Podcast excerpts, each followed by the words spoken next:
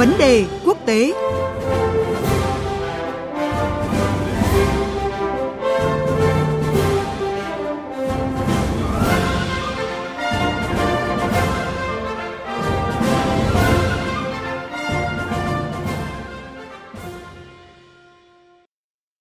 Thưa quý vị và các bạn, bây giờ sẽ là thời gian của vấn đề quốc tế với nội dung thách thức đối với Tây Ban Nha trong nhiệm kỳ Chủ tịch Luân phiên Liên minh châu Âu. Thưa quý vị, Tây Ban Nha sẽ đảm nhiệm nhiệm kỳ Chủ tịch Luân phiên Liên minh châu Âu EU vào nửa cuối năm nay, từ ngày 1 tháng 7 tới, trong giai đoạn đầy thách thức đối với các quốc gia thành viên nói riêng và Liên minh châu Âu nói chung. Cuộc khủng hoảng tại Ukraine, bài toán an ninh năng lượng, làn sóng người tị nạn và củng cố sự thống nhất châu Âu là những vấn đề cam go mà tân Chủ tịch Liên minh châu Âu phải giải quyết trong nhiệm kỳ này.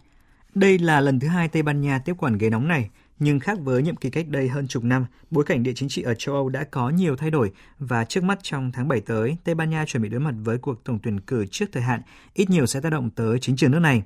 Vậy chính phủ của Thủ tướng Tây Ban Nha Pedro Sanchez sẽ tập trung vào những mục tiêu ưu tiên cụ thể gì trong nhiệm kỳ Chủ tịch Luân phiên của Liên minh châu Âu lần này?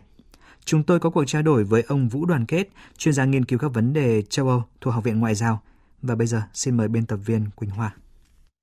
Xin chào chuyên gia Vũ Đoàn Kết. Xin kính chào quý vị thính giả và biên tập viên Quỳnh Hoa.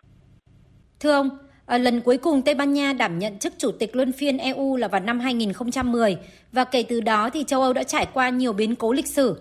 Trong nhiệm kỳ lần này, chính phủ của Thủ tướng Pedro Sanchez sẽ phải đối mặt với những thách thức gì ạ? Với Tây Ban Nha, tôi cho rằng là thách thức đối với nhiệm kỳ chủ tịch Liên minh châu Âu 6 tháng cuối năm 2023 này lớn nhất lại đến từ phía chính trị nội bộ. Khi mà vào cuối tháng 5, Thủ tướng Sanchez đã tuyên bố giải tán nghị viện và sẽ tiến hành bầu cử trước thời hạn vào ngày 23 tháng 7 tới. Điều này sẽ dẫn đến một số hệ lụy. Việc thứ nhất đó là bắt đầu từ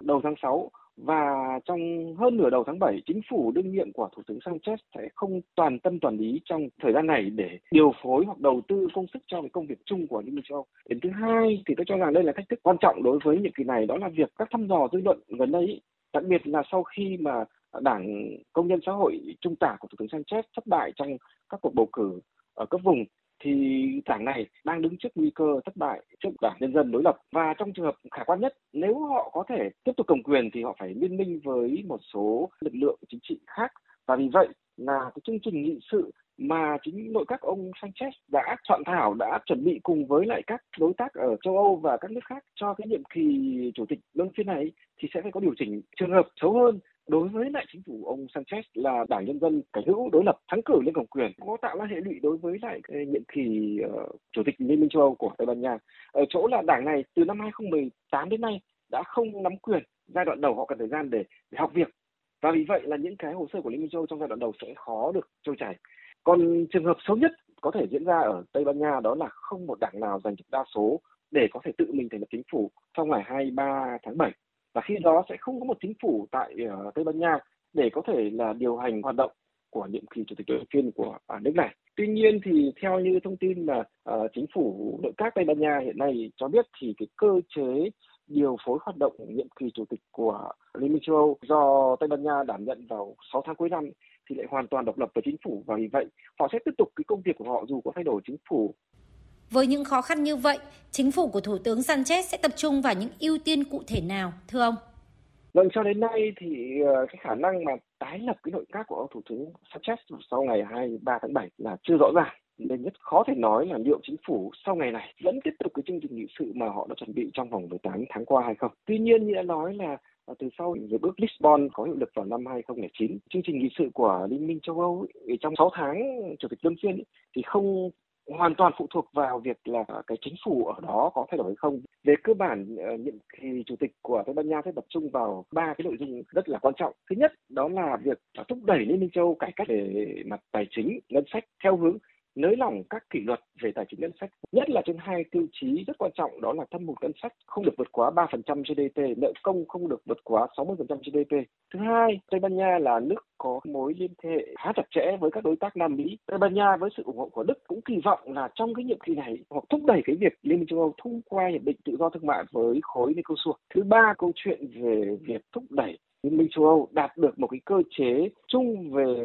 người nhập cư và tị nạn thay thế cho cơ chế Dublin. Tất cả những ưu tiên ờ, tôi nêu ở trên ấy chắc chắn sẽ gặp khá nhiều trở ngại vì không phải tất cả các thành viên đều nhất trí với dự kiến cải cách của Liên minh châu Âu ở ba cái nội dung này và cũng không phải tất cả các nước thành viên đều nhất trí với lại cách tiếp cận của Tây Ban Nha. Và vì vậy để trong cái 6 tháng cuối năm này chắc chắn sẽ có nhiều cái tranh cãi và thậm chí là mâu thuẫn giữa các nước trong nội khối. Vâng, à, như ông vừa thông tin thì củng cố sự đoàn kết thống nhất của châu Âu là một trong những nội dung ưu tiên hàng đầu trong nhiệm kỳ chủ tịch luân phiên EU.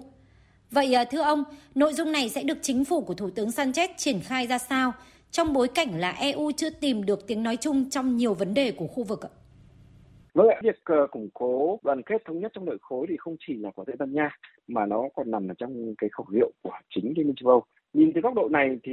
tôi cho rằng thách thức lớn nhất đối với bất cứ nước chủ tịch nào đó là ờ, việc phải tìm ra một công thức thỏa hiệp giữa các xu hướng trong nội khối. Với nhiệm kỳ chủ tịch của Tây Ban Nha, việc thông qua cải cách về ngân sách và tài chính để có được sự chấp thuận ờ, của nhóm nước phản đối rất mạnh mẽ như Đức, Hà Lan hay các nước Bắc Âu. Một mâu thuẫn khác mà Tây Ban Nha cũng phải hóa giải đó là việc thông qua FTA, hiệp định thương mại tự do với Mercosur đây là lợi ích của Tây Ban Nha và một số nước khác trong cái việc là thúc đẩy tự chủ chiến lược và giảm thiểu rủi ro của Liên minh châu Âu. Trên vấn đề nhập cư và người tị nạn cũng vậy, đây là một vấn đề gây chia rẽ rất là sâu sắc ở Liên minh châu Âu vào năm 2015 khi cuộc khủng hoảng này xảy ra. Chính vì vậy là việc thông qua một cơ chế chung trong nhiệm kỳ này của Tây Ban Nha sẽ là một chủ đề sẽ gây rất nhiều tranh cãi